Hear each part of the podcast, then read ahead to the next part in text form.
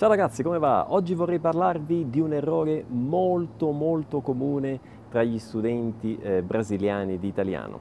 Eh, l'errore nasce dalla traduzione eh, letterale dal portoghese all'italiano di un'espressione che gli, i brasiliani usano molto spesso, che è tudo che. Vi faccio un esempio.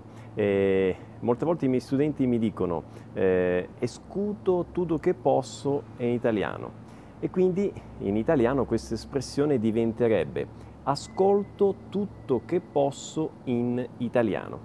Attenzione perché questa espressione ascolto tutto che è sbagliata. Perché è sbagliata? Perché noi italiani non diciamo mai questa espressione tutto che, ma utilizziamo l'espressione tutto ciò che oppure tutto quello che. Quindi l'espressione corretta quale sarebbe? Sarebbe ascolto tutto ciò che posso in italiano, ascolto tutto quello che posso in italiano, quindi dalla radio alla televisione, le canzoni, eccetera. Ok? Quindi attenzione perché questo è un errore molto comune. L'errore quindi sta nel tradurre letteralmente dal portoghese all'italiano.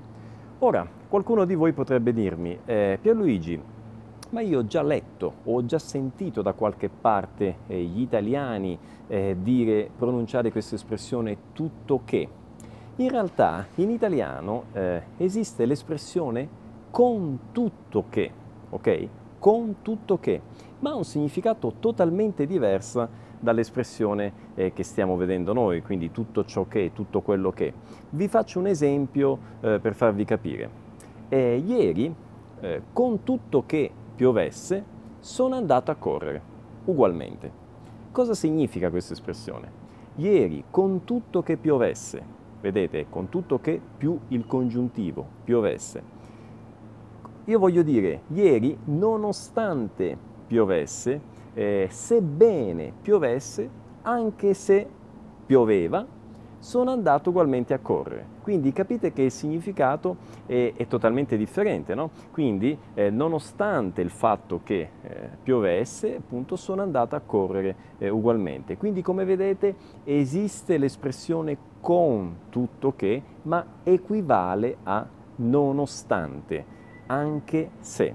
Va bene? Quindi spero che sia chiaro questo uso, eh, l'errore, tutto che, la forma corretta che è tutto ciò che, tutto quello che, e questa espressione differente che gli italiani usano che è con tutto che, che equivale però a nonostante. Va bene? Ok, per oggi è tutto, spero che il video vi sia piaciuto, eh, se vi è piaciuto mettete un mi piace, aspetto eh, commenti, eh, suggerimenti, iscrivetevi al canale se non l'avete ancora fatto e ci vediamo al prossimo video. Ciao!